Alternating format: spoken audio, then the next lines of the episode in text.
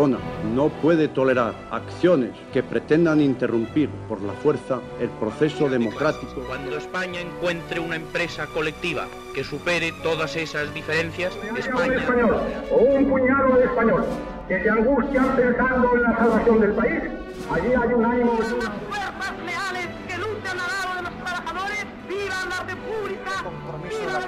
con la Constitución y con la democracia. Mi entrega al entendimiento y a la concordia de los españoles y mi compromiso como rey con la unidad y la permanencia de España.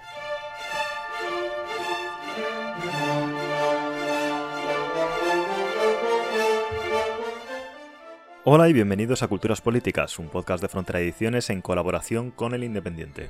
Comenzamos nuestra segunda temporada con una serie de tres episodios dedicada a Afganistán, como ya han podido oír en programas previos.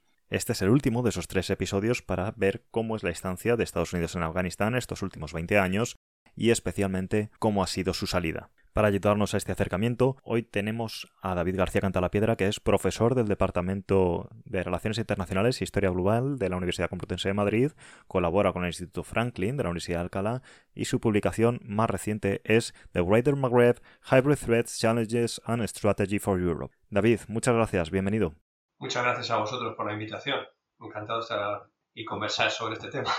Fenomenal, seguro que la conversación va a ser muy interesante y para ello contamos también con el director de Culturas Políticas, David Sarias, profesor de la Universidad Rey Juan Carlos, muy buenas. Hola, buenas tardes, Javier. Y el escritor y periodista Álvaro Petit. Bienvenido de nuevo, Álvaro. ¿Qué tal? ¿Cómo estás? ¿Qué tal, Javier? Muy bien, encantado. Bueno, introducimos ya el tema de hoy.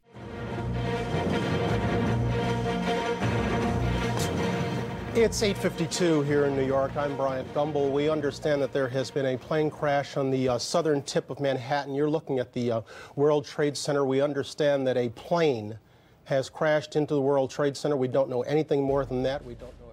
8 y 52 minutos de la mañana del 11 de septiembre de 2001. La CBS informa de que hace unos minutos el vuelo 11 de American Airlines ha impactado contra la torre norte del World Trade Center de Nueva York. Será el primero de cuatro aviones estrellados que acabarán con el derrumbe de las Torres Gemelas, un impacto contra el Pentágono y otro que se estrella en Pensilvania gracias a los pasajeros, pero que estaba destinado a impactar contra la Casa Blanca o el Capitolio. Casi 3.000 personas mueren como consecuencia de los atentados. Desde el primer minuto, las sospechas apuntan al grupo terrorista Al-Qaeda. El presidente Bush no les menciona en el discurso televisado de aquel día, pero sí advierte, América ha batido a sus enemigos antes y volverá a hacerlo esta vez. Nueve días después, ante el Congreso de Estados Unidos, Bush ya señala al grupo terrorista liderado por Bin Laden y dice que Afganistán apoya al régimen talibán. En esta comparecencia exige que el país entregue a los líderes de Al-Qaeda a Estados Unidos y ante la falta de respuesta, dos semanas después, el 7 de octubre y bajo el nombre de Operación Libertad Duradera, Bush inicia la ofensiva contra Afganistán y se lo anuncia a la nación. Buenas tardes. A mis órdenes, el ejército de Estados Unidos ha iniciado los ataques contra los campos de entrenamiento terrorista de Al-Qaeda y las instalaciones militares del régimen talibán. Hoy nos centramos en Afganistán, pero la batalla es mayor. Cada nación tiene una decisión que tomar. En este conflicto no hay terreno neutral. En apenas dos meses, Estados Unidos y sus aliados matan o capturan a más de 15.000 talibanes, pero muchos se refugian con éxito y otros huyen a Pakistán. Aunque la operación militar inicial fue un rotundo éxito, la permanencia allí de los americanos para formar al ejército afgano e implantar instituciones semejantes a las de la democracia liberal dio tiempo a los talibanes para reorganizarse y contraatacar. Los combates, junto con las fuerzas de la OTAN, irán en aumento. Para cuando Bush abandona la Casa Blanca, más de 500 soldados estadounidenses han muerto en los siete años que llevaban de conflicto. Esta cifra se disparará durante la primera legislatura de Obama, llegando casi al medio millar solo en el año 2010. La opinión pública ve cada vez más soldados repatriados en ataúdes sin que la situación tenga avisos de mejorar. Tras la operación que acaba con la vida de Bin Laden en Pakistán y en plenas conversaciones secretas con los talibanes para lograr una solución pacífica al conflicto, Obama anuncia la retirada de tropas en junio de 2011.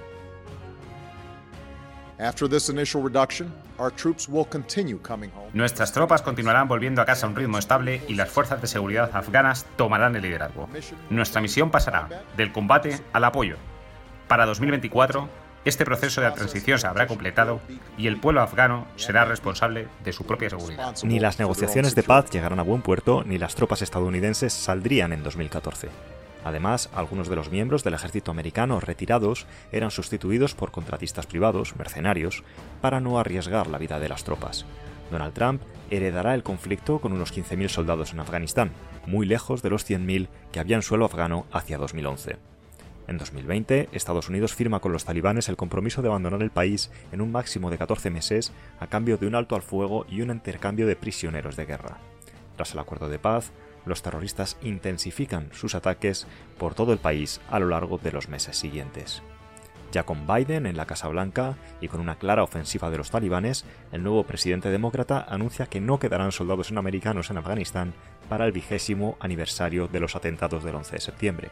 Semanas después, decide adelantar el plazo. Cuando anuncié nuestra retirada en abril, dije que habríamos salido para septiembre y estamos en camino de cumplir ese objetivo. Nuestra misión militar en Afganistán terminará el 31 de agosto. No fuimos a Afganistán a construir una nación. Es el derecho y la responsabilidad del pueblo afgano en exclusiva decidir su futuro y cómo quiere dirigir su país. Los talibanes van tomando una ciudad tras otra hasta que el 15 de agosto, en su avance imparable, logran tomar Kabul, dificultando el repliegue de los militares y de sus colaboradores. Finalmente, el 30 de agosto de 2021, Estados Unidos abandona Afganistán tras dos décadas, 2.400 muertos, 20.000 soldados heridos y un gasto medio de 300 millones de dólares al día.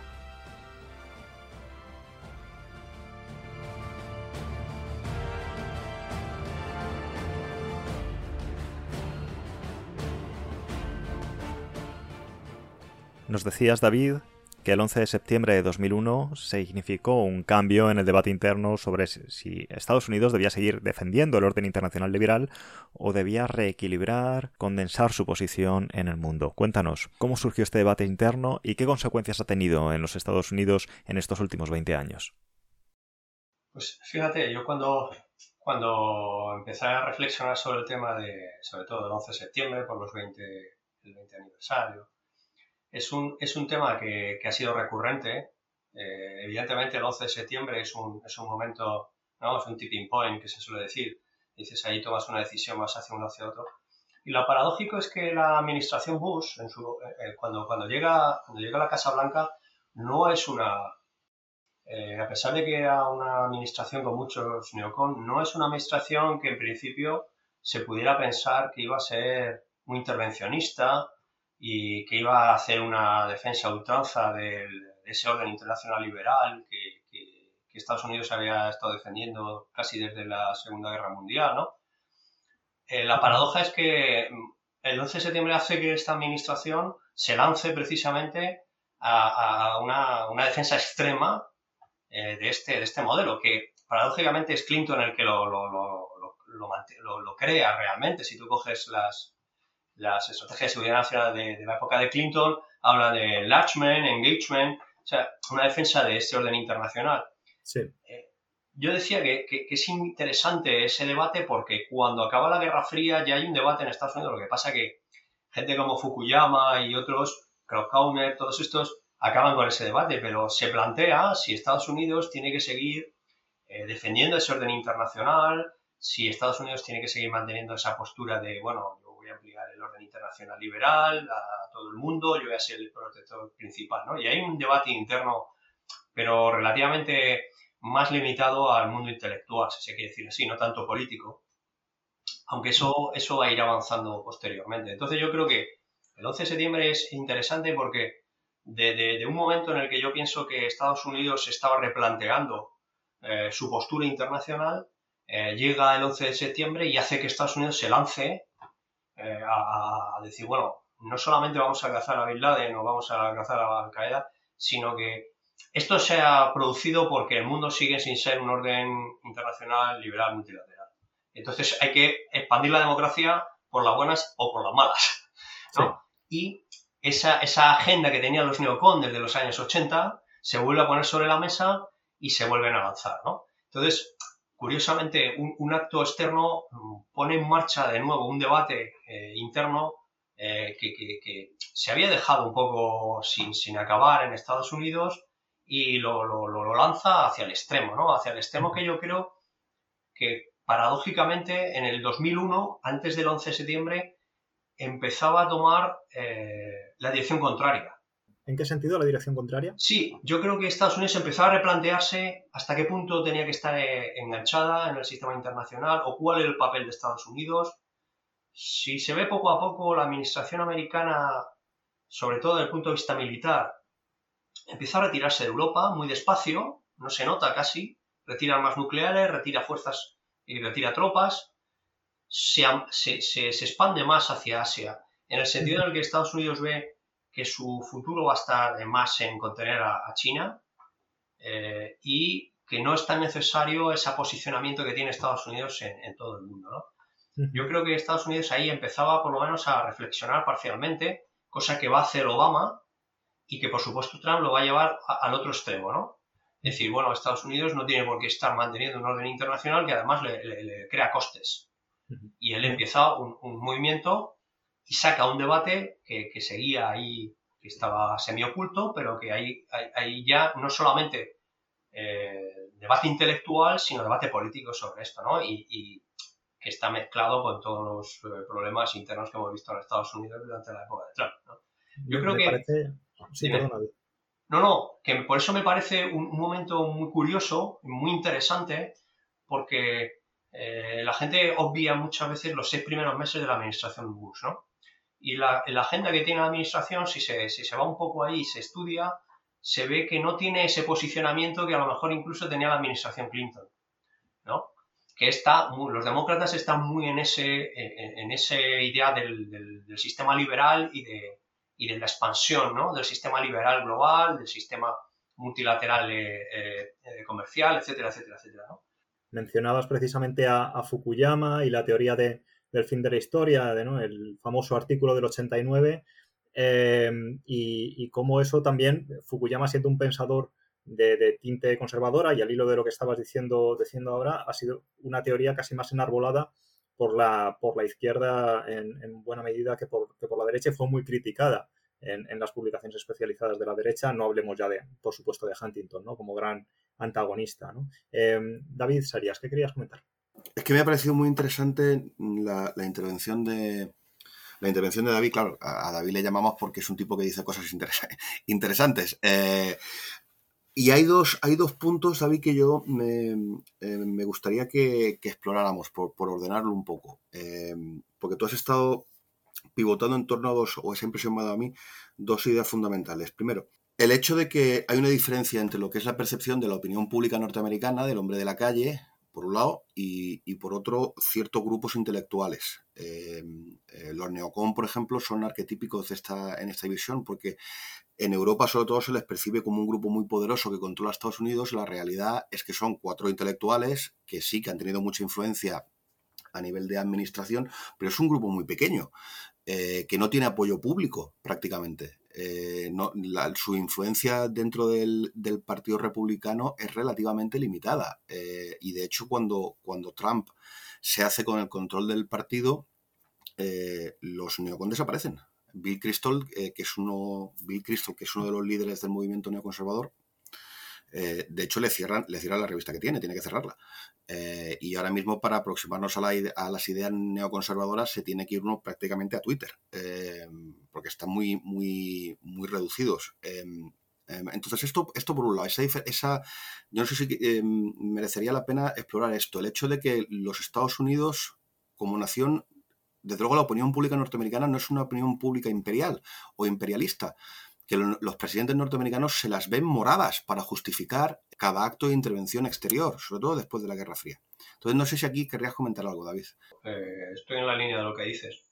Por una parte, podemos hablar de los neocon y por otra parte de este, de este tema que es muy interesante porque nos retrotrae, ¿no? Eh, si tú te retrotraes, como has, hecho, has dicho muy bien, a la historia de Estados Unidos, eh, de hecho, esto no lo suele saber, aunque yo se lo, se lo explico a mis alumnos. Cuando acaba la Segunda Guerra Mundial, Estados Unidos se empieza a retirar. Es más, de Corea se retira totalmente, que es por lo que los coreanos después hacen lo que hacen, con la ayuda soviética.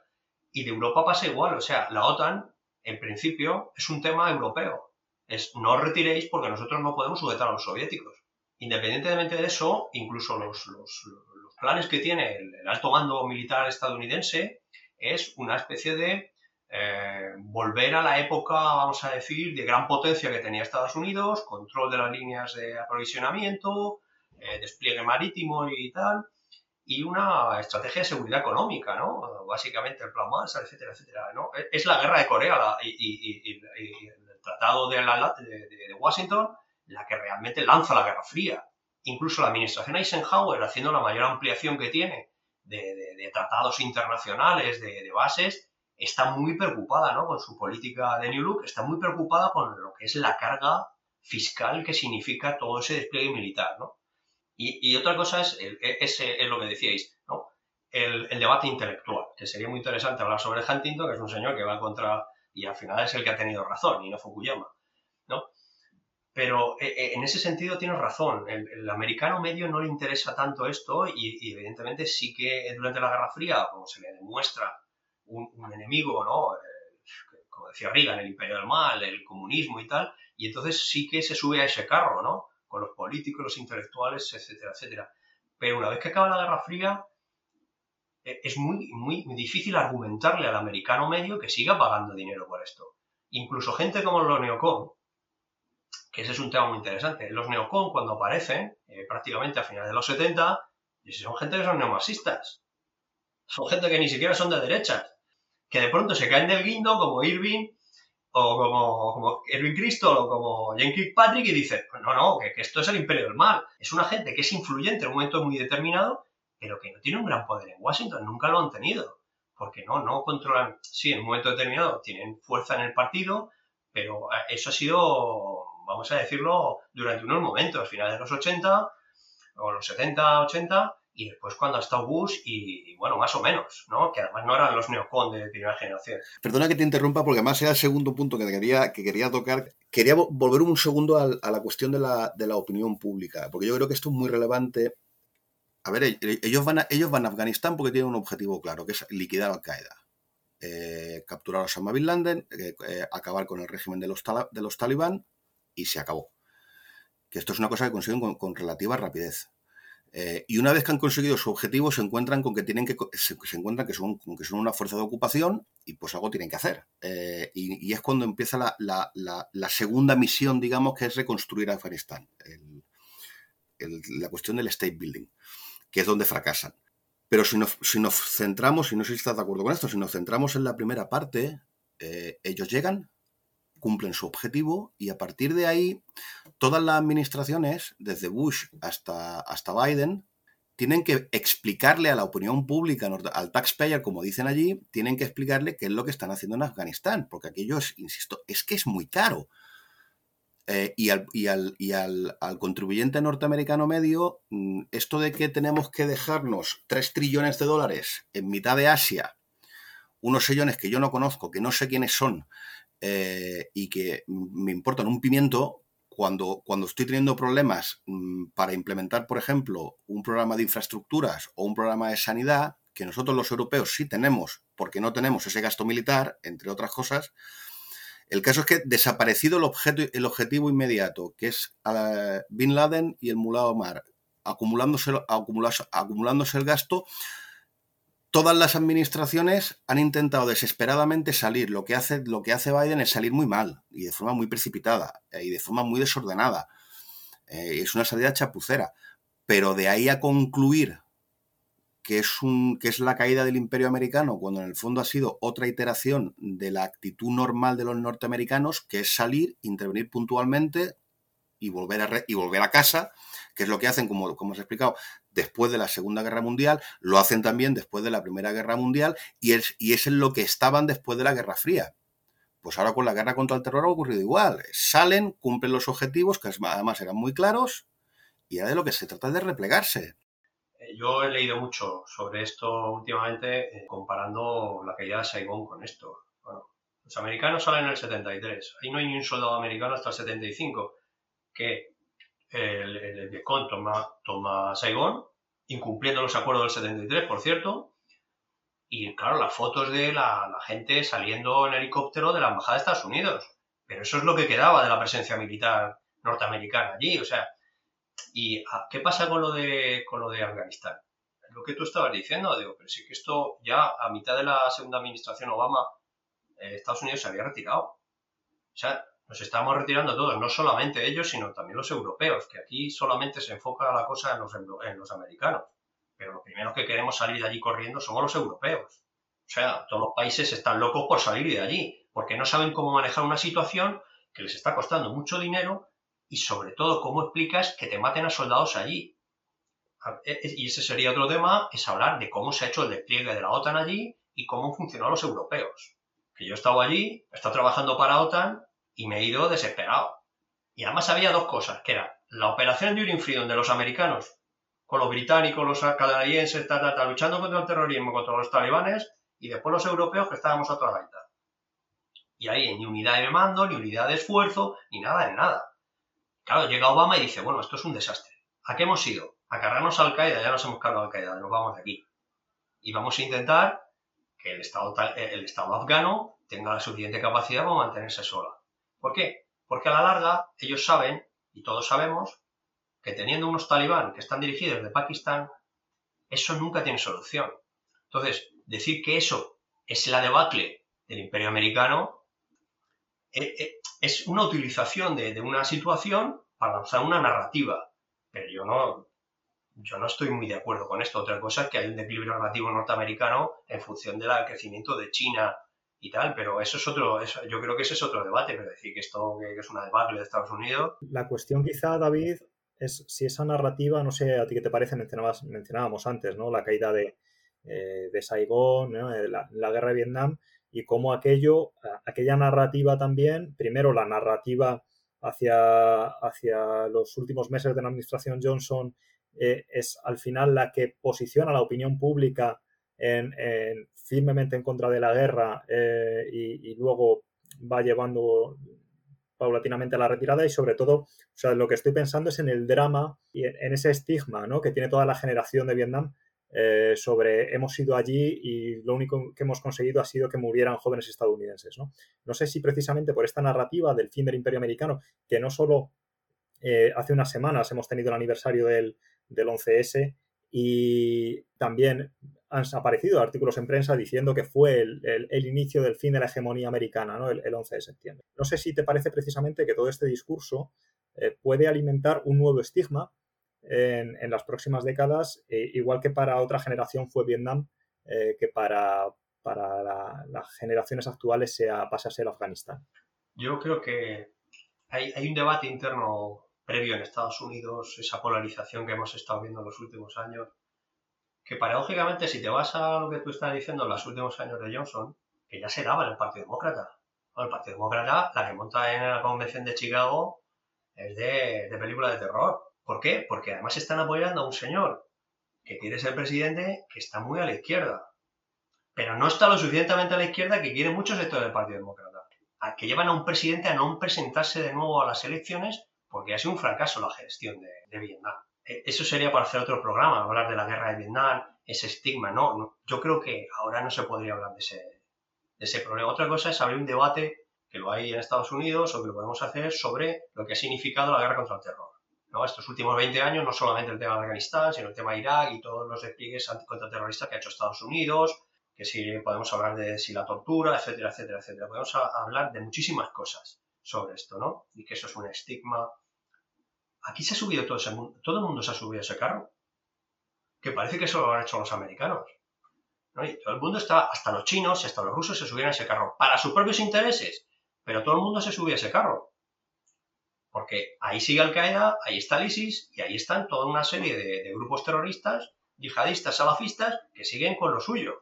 ¿no? Que no tiene nada que ver el tema de Vietnam, ¿eh? con el tema de, a pesar de que sean, digan, no, bueno, es que llevas 20 años allí, sí, bueno, pero es que no tiene nada que ver lo que tú estabas haciendo en Afganistán con lo que, lo que, lo que era la guerra de Vietnam. ¿Y por qué se estaba haciendo la guerra de Vietnam? ¿Y cómo se acaba la guerra de Vietnam? Que es ampliando la Camboya, metiendo ahí a los chinos, quitándote de en medio y dejando en pantano a los vietnamitas 20 años. No tiene absolutamente nada que ver una, y la, la nueva política que hace Nixon. O sea, no tiene nada que ver en lo que, lo que estamos hablando con una, una cosa con la otra. Entonces, Sí, claro, pero sin embargo el, discurso eh, que, vemos en muchos medios de comunicación y la comparación todas estas semanas sobre cómo se ha salido de Afganistán ha sido constante, ¿no? Eh, por, eso quería hacer hincapié en eso, o sea, no, no, tanto en la realidad, que yo creo que estamos todos de acuerdo en que no son comparables, como, como en el discurso y el, y el estigma de cara a la opinión pública, ¿no? El, el cómo un mensaje puede acabar calando pese a que pese a que los hechos no, no, no lo avalen. Es que yo tengo la impresión eh, y no sé si, estoy equivocado, David, eh, que eso, el único sitio donde esto ha calado es, es en Europa. Eh, en, Estados Unidos es verdad que se ha politizado y claro, los republicanos han aprovechado para atizarle a, Biden, pero siempre en el contexto de, a ver, tú has hecho una chapuza como una catedral, ya está. si lo comparamos con, además la, comparación con Vietnam, en Afganistán hay, los, los norteamericanos han sufrido 2.400 bajas, en Vietnam fueron 50.000, ¿eh? Es que fijaos en las, en las, en las diferencias. Y efectivamente, como, Y socialmente era mucho más transversal. Aquí hay profesionales. Eh, efectivamente, aquí era, era, gente que estaba haciendo la mili, literalmente. Eh, y aquí son. Eso, por eso, hubo 58.000 bajas, porque la gente que no estaba, no estaba bien entrenada ni estaba preparada. Y no hay, no hay nada, no hay nada, yo, o yo no detecto nada. Y mira que estamos en, en un momento político en Estados Unidos que, que, está muy polarizada, la política norteamericana está muy polarizada pero yo no he detectado que la guerra contra el terror, ni la guerra de Afganistán, quizá un poquito más, pero tampoco tanto la de Irak, eh, eh, hayan generado una situación remotamente parecida a lo que generó la guerra de Vietnam. Eh, oye, que a Bush se le reelige, Cuando Lyndon Johnson, que es la, la, analogía que hacía David Lyndon Johnson tiene que renunciar a presentarse siquiera, porque sabe que va a perder y sabe que va a convertir las elecciones en una orgía de violencia en el propio eh, Estados Unidos. Eh, Álvaro. Yo tengo dos preguntas. Y es, eh, me gustaría que, que, pudieras contarnos o darnos tu opinión sobre si la salida de Afganistán es el final de la llamada doctrina Bush, en la que se puede en la que Estados Unidos asume que los países que albergan o ayudan a terroristas son terroristas. Y no, si, si Afganistán, esta salida es el final de esa, de esa doctrina. Eso por un lado. Y por, y por el otro, me gustaría saber cuál es tu opinión de cómo esta salida de Afganistán va a, cambiar o, o, qué refleja de la nueva estrategia exterior de Estados Unidos. No tanto Afganistán como factor de cambio, sino como reflejo de, un nuevo sistema de prioridades, de en dónde se va a centrar Estados Unidos, si, Estados Unidos ha abandonado la zona, la región ya no, no, no entra dentro de sus intereses. Yo siempre digo que el imperio americano somos todos. ¿Por qué? Eso yo se lo decía a mis alumnos muchas veces. Bueno, y además en mi facultad, que son bastante, a veces bastante antiamericanos. Digo, vamos a ver. Tú que en el bolsillo. Móviles, iPhone, llevas vaqueros, tal, no sé qué, la cultura que ves que es Marvel, música, eso es la cultura americana.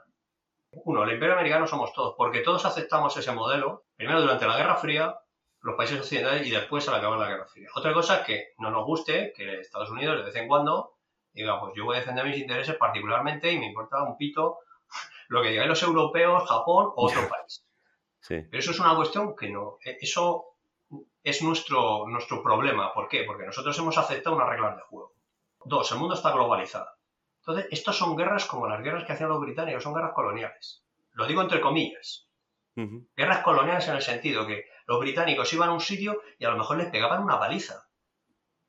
Desde la, debacle que tuvieron en Afganistán en, la Primera Guerra, o, que los zulúes les barrieran en Suazilandia, o cosas de ese palo.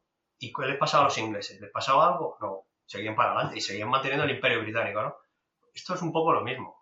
¿Qué pasa? Que el mundo ahora está globalizado y tienes unos medios de, comunicación y tienes unas redes que te permiten magnificar y hacer unas narrativas.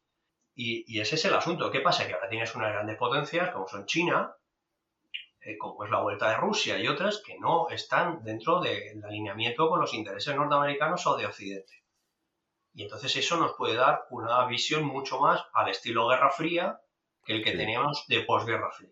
Pero eso lo que hace Estados Unidos, que es? Básicamente es reprogramar sus intereses vitales, que son, yo aquí ya no hago nada.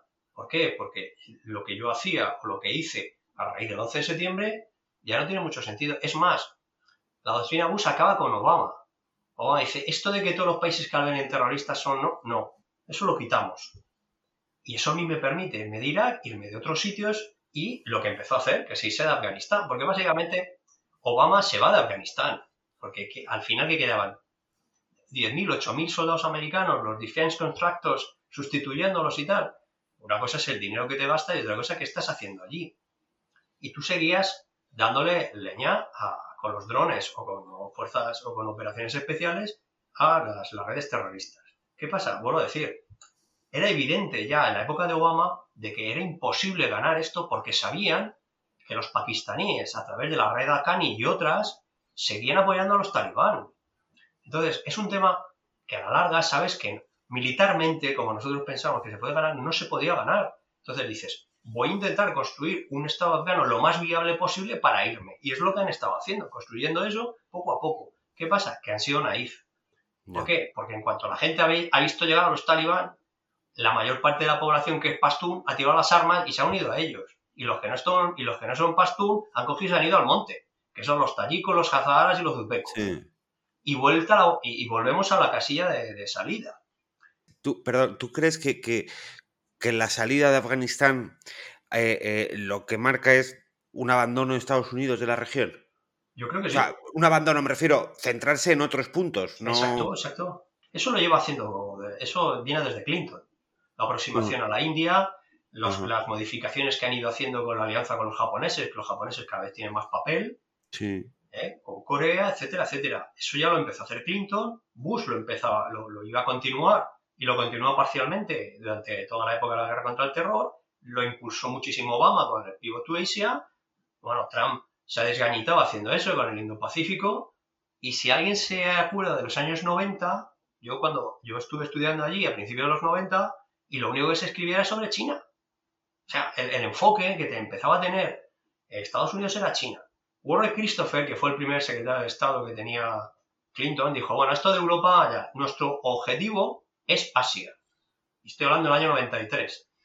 O sea, Estados Unidos dice, bueno, hemos acabado la Guerra Fría, esos objetivos y esas prioridades estratégicas que teníamos, vamos a irlas cambiando y les han ido cambiando. ¿Qué pasa? Que por el medio tenido la guerra contra el terror, los problemas de Oriente Medio, que no se pueden ir de ahí, tal, tal.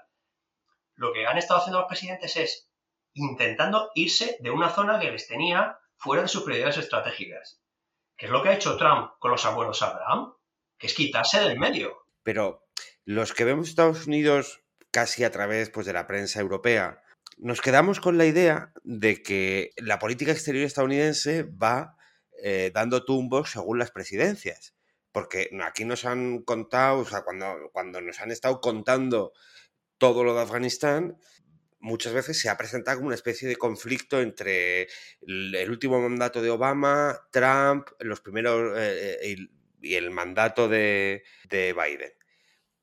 Y al final yo lo que veo es que hay muy, es bastante, son bastante coherentes unos con otros, o sea, no, hay grandes altibajos. Si tú coges la agenda de Biden, bueno, yo no sé lo que está haciendo en Oriente Medio ahora mucho, pero se han encontrado con que, por ejemplo, el tema de los acuerdos de Abraham y eso también ha sido por, el propio movimiento que ha hecho Israel de intentar, eh, viendo que los americanos eh, empezaban a retirarse, retirarse no quiere decir que se van y abandonan y tal, sino que ellos reequilibran sus ideas sobre qué pasa en Oriente Medio. Evidentemente, además, porque Estados Unidos no necesita el petróleo de Oriente Medio. Es una cosa que la gente dice, bueno, ¿y por qué están ahí? Bueno, están, estaban ahí porque, porque necesitaban y querían y o querían controlar el petróleo de Oriente Medio que es una cuestión de que ya la administración Bush, con la nueva política energética, ya empieza a acabar. Estados Unidos es el mayor productor de petróleo del mundo, ¿no? Y, el de gas eh, no tiene la mayor reserva, pero es el mayor productor. Entonces, y no necesita el petróleo del Oriente Medio. ¿Quién necesita el petróleo del Oriente Medio? Los chinos y nosotros. Esto, da, eh, David, a mí me, ha, resultado muy grato este comentario porque, porque me sentía yo muy solo intentando explicarle la, primera, la, primera la segunda guerra de Irak, la de, la de Bush eh, hijo e intentarle, intentar hacerle ver al, alumnado de, vamos a ver, si la cuestión fuera el petróleo y controlar el petróleo, yo creo que sale bastante más barato llegar a un acomodo con, Saddam y comprárselo.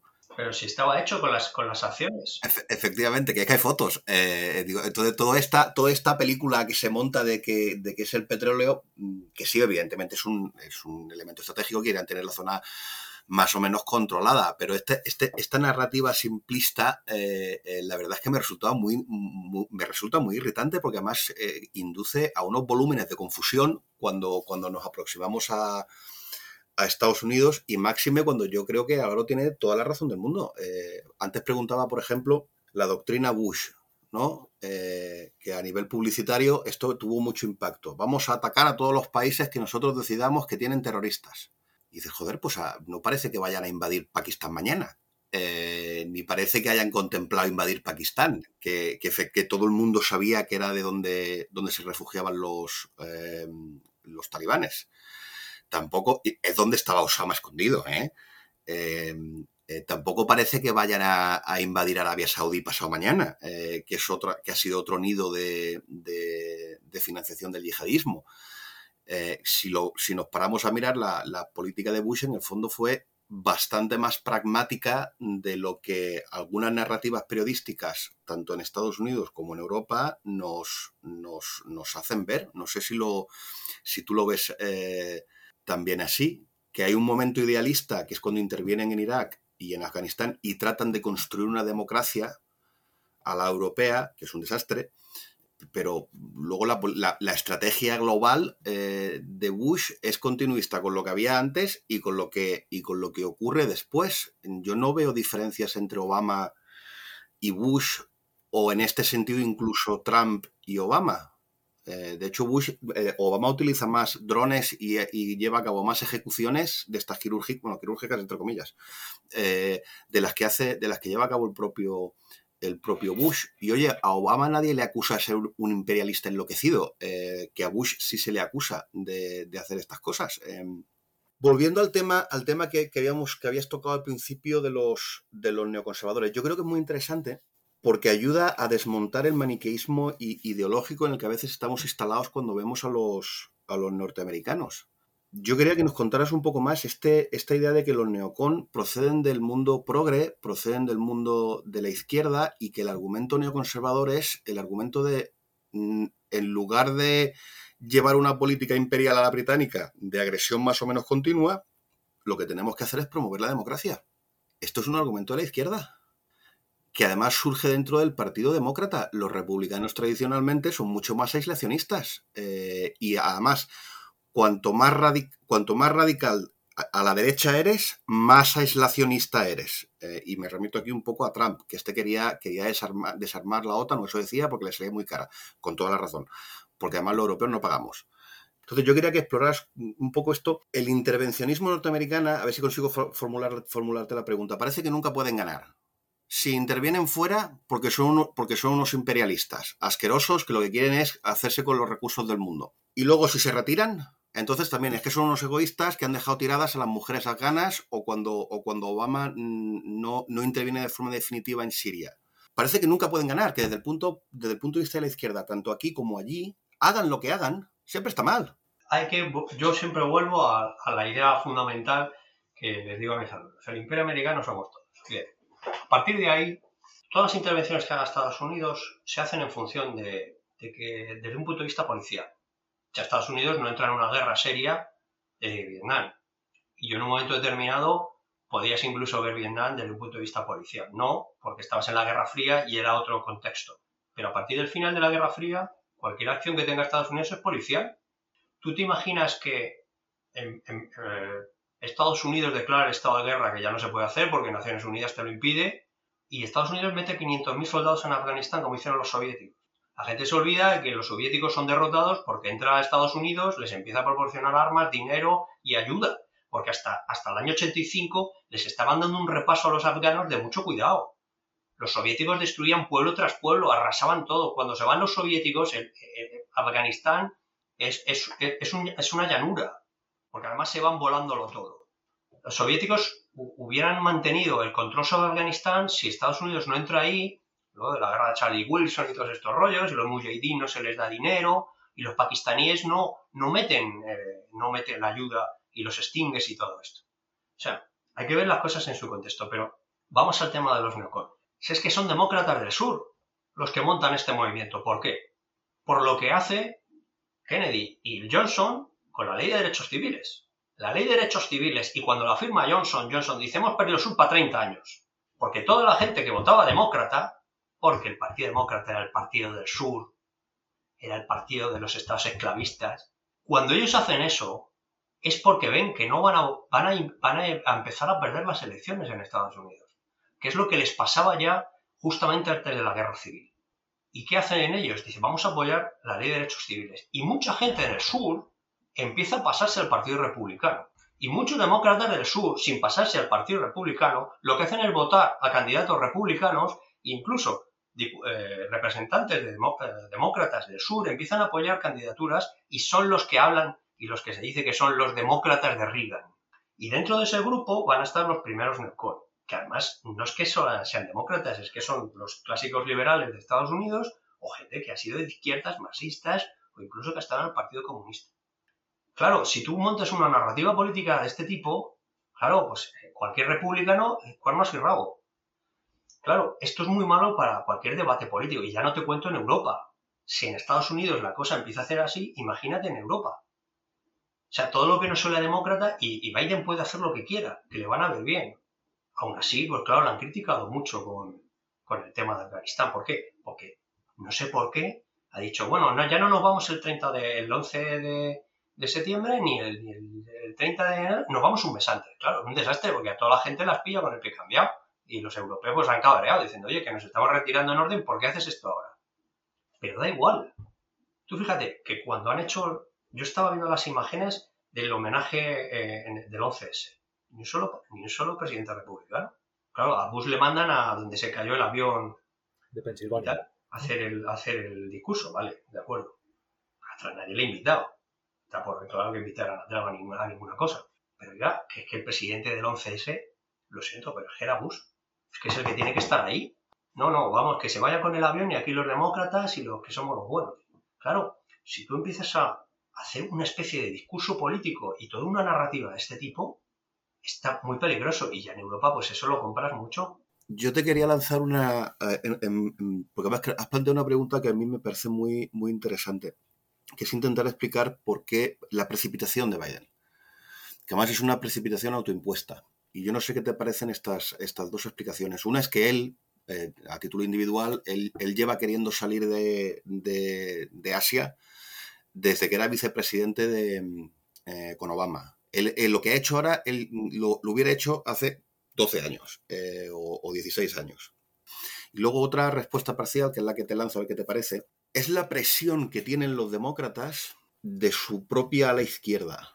Y aquí es importante recordarle a la audiencia que el presidente de los Estados Unidos es una figura, comparado con un primer ministro europeo en un régimen parlamentario, el, primer, el presidente de Estados Unidos es una figura comparativamente muy débil, porque depende del Congreso. Un ejemplo que, que, se entiende rápido es las famosas imágenes de Vietnam del helicóptero, a las que mencionábamos antes. Esto se produce porque el Congreso de los Estados Unidos le prohíbe al presidente que gaste un solo dólar en Vietnam.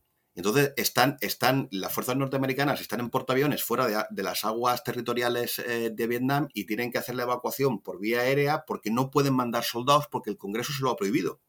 Es también lo que le pasa a Reagan con el, durante los años, los años ya 80, durante el escándalo Irán contra, que es que el Congreso le impide eh, llevar su política, la, la política exterior que él quería hacer.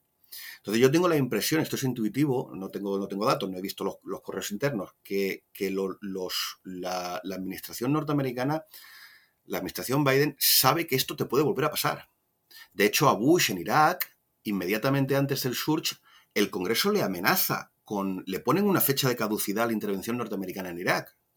Esto lo tienes que solucionar o te vamos a hacer un Vietnam, te vamos a cortar los fondos. Y entonces vas a tener que salir deprisa y corriendo y sin dinero teniendo en cuenta el peso que tienen dentro del Congreso eh, gente que está muy radicalizada en la izquierda, como estoy pensando en Alejandro Ocasio Cortés, estoy pensando en The Squad, estoy pensando en gente que, procede, muy conectadas con cierto, un grupo de políticos demócratas de, extrema izquierda que están muy conectados con el mundo, con cierto mundo universitario. Estos grupos muy radicalizados eh, tienen un peso dentro del Congreso desproporcionado y un peso que le puede complicar la vida a, Biden, eh, no ya en política exterior, incluso para su propia eh, agenda eh, interna, agenda doméstica. Entonces, yo no sé si tú ves un paralelo ahora con lo que ocurre cuando surgen los, los, neocones en los años finales de los 60 y, años 70, en el sentido que hay una radicalización de la izquierda, de la extrema izquierda, de la nueva izquierda, y esto está llevando a, gente que es relativamente eh, moderada a tomar decisiones muy extrañas y que en este caso son irracionales. Y que todo, todo, o sea, todo, el, todo este efecto rebote en política exterior de donde procede en realidad es de estas divisiones internas dentro de la política norteamericana, como ocurrió en la guerra de Vietnam. Acordémonos que Vietnam no la, no la gana eh, el Vietcong. Vietnam la pierde Estados Unidos y la pierde y la pierden los campuses universitarios. Entonces, no, sé si tú ves ahí un proceso paralelo. Evidentemente, tiene un problema por la izquierda muy grande. El Partido Demócrata se, ha ido se, empezó a ir muy a la izquierda con Obama y, claro, ha, creado una serie de, vamos a decir, de monstruos que no puede controlar. Y sí, puede ser que tengas razón en las dos, en las dos razones que tú dices, principalmente porque él nunca estuvo convencido de eso y siempre quiso y desde, desde que era vicepresidente con Obama, que además consigue que se haga lo que él dice, en contra de la opinión de Gates, de Hillary Clinton, de los militares y tal, y consigue que, se, que, Obama haga una especie de, bueno, vamos a hacer un search, pero después nos vamos a retirar, vamos a reducir esto y nos vamos a dedicar a utilizar a los, drones, efectivamente, ¿no? Entonces, eh, reduzco la, la, huella militar para tener un perfil bajo y que no se note tanto, pero aquí voy a seguir matando terroristas todo lo que pueda. Esa, e, eso, por una parte, ahí tiene razón. Y por otra parte, también yo creo que tiene razón con el tema, con el tema eh, del partido. Y además, probablemente es un problema que tiene eh, Biden y además solo hay que ver el gobierno que tiene. si tú ves dónde han colocado, qué, gente ha colocado en los departamentos, yo a veces me quedo alucinado. O sea, se criticaba lo que había hecho Trump, pero bueno, la gente que había puesto Trump era gente que era bastante profesional en muchos casos y bastante viable. Eh, aquí hay cosas que son básicamente para cumplir cuotas. Claro, y está poniendo en marcha una serie de, narrativas y de doctrinas que son, son tremendas. Entonces, e, en ese sentido, yo creo que también es un problema, sobre todo si vienen las elecciones de midterm y, y de pronto se vuelve la tortilla y, los republicanos ganan eh, y controlan el, controlan el Congreso. Pero sí que es verdad que, evidentemente, eh, todo tiene toda la política interna de Estados Unidos tiene un reflejo en la política exterior aunque yo creo que la, dinámica general de retirada ya, ya lleva mucho tiempo. Lo que pasa es que, bueno, es verdad que, muchas veces yo cuando veo estas, estas cuestiones digo que quién le aconseja al presidente, ¿no? Entonces, todo, eh, la verdad es que es todo muy contradictorio, o sea, te parece muy extraño todo lo que está pasando. Y yo creo que es un poco porque también hay un cierto un cierto friccionamiento bastante interno dentro del Partido Demócrata y eso no, no, no deja ajustar muy bien en temas de política exterior, porque hay una parte del partido muy a la izquierda que además está presionando para tomar decisiones que, pueden ser bastante malas, ¿no? ya no estratégicas, que eso puede ser peor.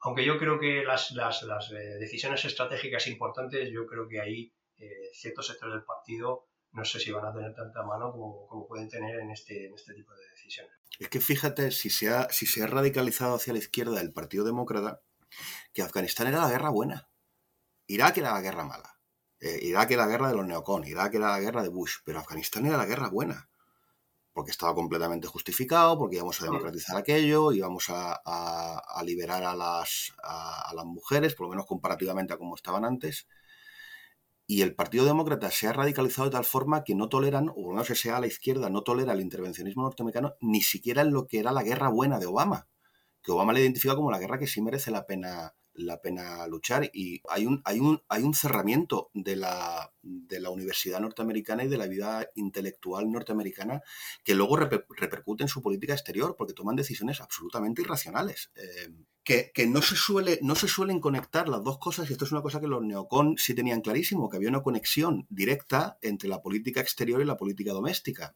Eh, este análisis que hacen ellos de no, no, es que la guerra de Vietnam la perdemos en los campuses universitarios.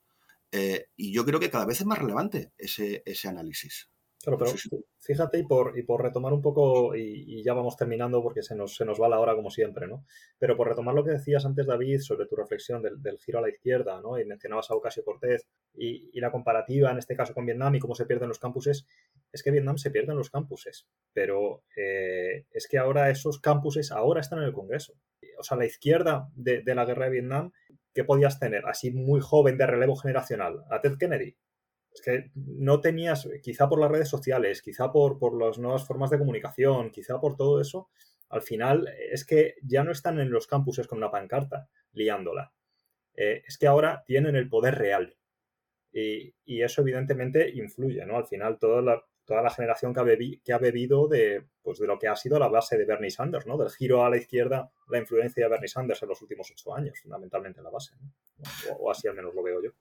David, una pregunta, y, cuando Javier dice que tenemos que cerrar, normalmente le hacemos caso a los 15 o 20 minutos, eh, pero hoy vamos a intentar, hoy vamos a intentar ser obedientes, enlazando con lo que, con lo que nos dice Javier. A ver qué, te parece a ti. Un poco la, idea que yo intentaba articular, que lo he hecho muy mal, es esta radicalización del mundo cultural. Al final a lo que contribuye es a la deslegitimización de la, cultura norteamericana y de Estados Unidos como una potencia para el bien, que se equivoca, que hacen barrabasadas, que se meten en Abu Ghraib y torturan a gente, que no, no vamos a decir que son hermanitas de la caridad. Pero el extremo al que están llegando de deslegitimar todo tipo de intervención norteamericana en, ultramar, a mí realmente me parece alarmante. Estoy pensando, por ejemplo, en, el, verano del asesinato de, de, George Floyd y aquello de repente pasó, ya no era que un policía hubiera asesinado a un señor y a ese policía hay que castigarle. De allí se derivó la conclusión de que toda la sociedad norteamericana en su conjunto está corrompida y que hay que, hay que, hay que, hay que e, exterminar a la, sociedad norteamericana y casi por extensión a la occidental. Eso, ese tipo de nociones al final repercuten en política exterior porque te debilitan y te desautorizan, tanto desde el punto de vista del apoyo interno como desde el punto de vista de, de la seriedad con la que te toma tu adversario. Los chinos deben de estar muertos de risa cuando ven estas cosas. A ver, lo que intento preguntarte es, ¿lo que demuestra Afganistán o puede inducirnos a Afganistán a pensar que en realidad el enemigo, el principal enemigo de Estados Unidos lo tienen en casa? ¿Es esta, esta élite intelectual radicalizada? Yo creo que hay cierta parte del argumento que es muy importante centrar y seguir, ¿no? Esa deslegitimación del pensamiento liberal y por ende de todo el sistema. Esto se ha hecho por activa y por pasiva durante mucho tiempo desde muchos puntos de vista. Claro, si tú te vas al origen y básicamente dices que cuando nace el sistema liberal, véase finales del 18, principios del 19, es que la sociedad era patriarcal, racista y esclavista, tú mandas un torpedo a la línea de flotación. Sí, sí, esto todo muy bonito, pero en el fondo erais todos así. Hasta Kant veía mal a la mujer y a los negros. Entonces ya te has cepillado el pensamiento. Entonces, a partir de ahí, si tú deslegitimas las bases político-morales del sistema, tú ahí lo que vas es poco a poco desgastándolo, ¿no? Entonces, claro, eso, y no solo en Estados Unidos, estamos hablando de todo el mundo occidental. Claro, por eso tú decías, los chinos deben estar muertos de risa, claro. como estos tíos, con lo más fuerte que tienen contra nosotros, porque es lo que más fuerte tenemos contra un sistema comunista dictatorial, pues nos lo están poniendo en bandeja. ¿Por qué? Porque van a luchar materialmente contra nosotros. Bueno, a mí como no me importa mucho lo que me tenga que gastar o lo que tenga que sufrir para que yo gane, bien, a nosotros sí, entonces ya hemos perdido. Sin embargo, si nosotros nos mantenemos en el pensamiento liberal y en los fundamentos de lo que significa eso, claro, es muy difícil, que es como Estados Unidos gana la Guerra Fría realmente, en última instancia porque la gente no saltaba el muro de Berlín yéndose a la Unión Soviética. Eso se lo digo yo a mis alumnos. Digo, ¿hacia dónde iba la gente? La gente lo que quería era pasarse a Occidente. No, y no solo por el bien material, sino porque tenía libertad. Claro, si tú lo que estás diciendo es que de, principio, de origen, de raíz, el sistema es malo, pues claro, tú empiezas la demolición controlada del sistema.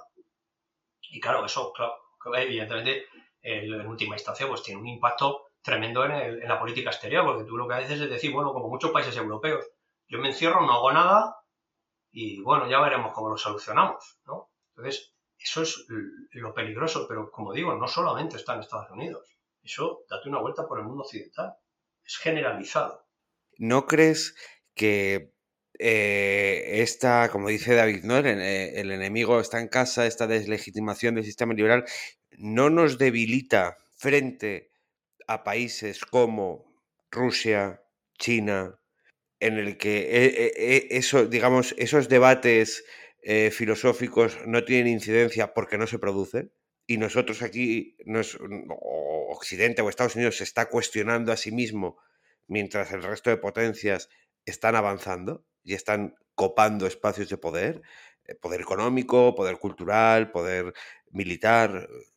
Claro, si tú, eh, si tú estás continuamente poniendo en duda las bases de, tu sistema y estás ensimismado en este debate, que además es muy destructivo, que yo no digo que no, no tenga que haber crítica, evidentemente tiene que haber crítica porque es la quinta esencia de, de un sistema de libertades.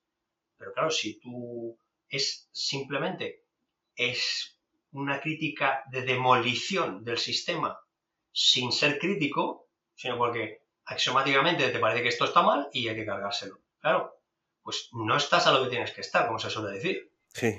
Entonces tú estás en un debate interno, en una serie de problemas que realmente no son los reales, y claro, los otros van ocupando los van ocupando esos vacíos, ¿no?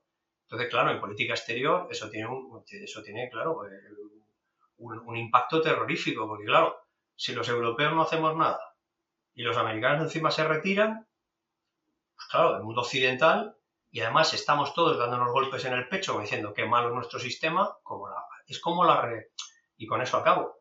Es como la reinterpretación de la historia. Sí, efectivamente. Pero como tú vas a interpretar la historia en función de, lo que piensas ahora o de los, de los valores que hay ahora. ¿Tú cómo vas a eh, pensar en lo que pasaba en el siglo XVIII o en, en el Imperio Romano pues claro que había esclavitud en el Imperio Romano. Pues es que no se, no se planteaba otra cosa y cosas peores en otros sitios. Podemos hablar de los chinos, de los indios y de otros lugares.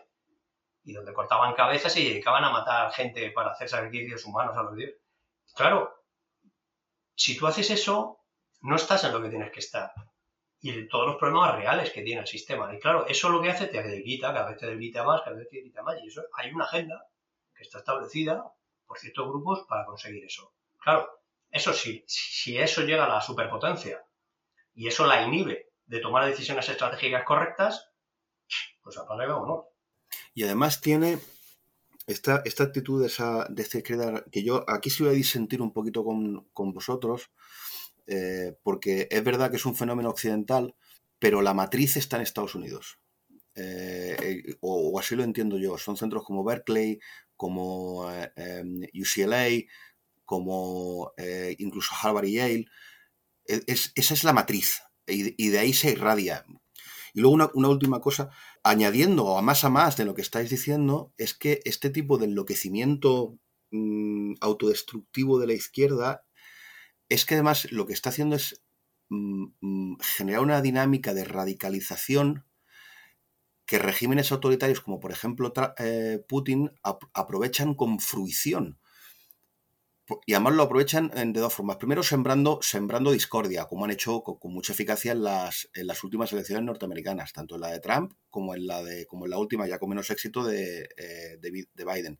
Y segundo, ellos se arrogan, específicamente eh, Putin es muy hábil a la hora de arrogarse, colocarse a sí mismo como el defensor de Occidente, porque yo defiendo ciertos valores que él define como, como, como tradicionales, como buenos en sí mismos, y los contrapongo a la decadencia corrupta de, de Occidente. Lo que hace es tomar prestado y darle la vuelta al argumento de la extrema izquierda.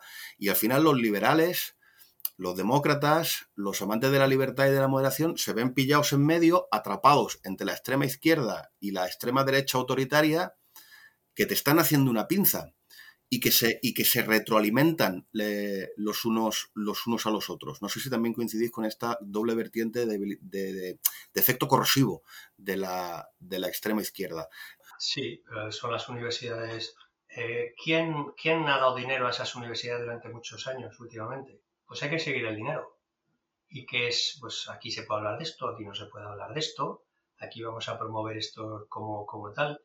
Eh, ese tipo de cosas. Eso, eso siempre es interesante, ¿no? Seguir dinero. Cuando la administración Trump empezó a hacer toda una serie de revisiones de quién daba dinero a las universidades, para qué y cómo, ¿no? Eso, eso se ha cortado, claro, rápidamente, porque solo estaba haciendo la secretaria de Educación.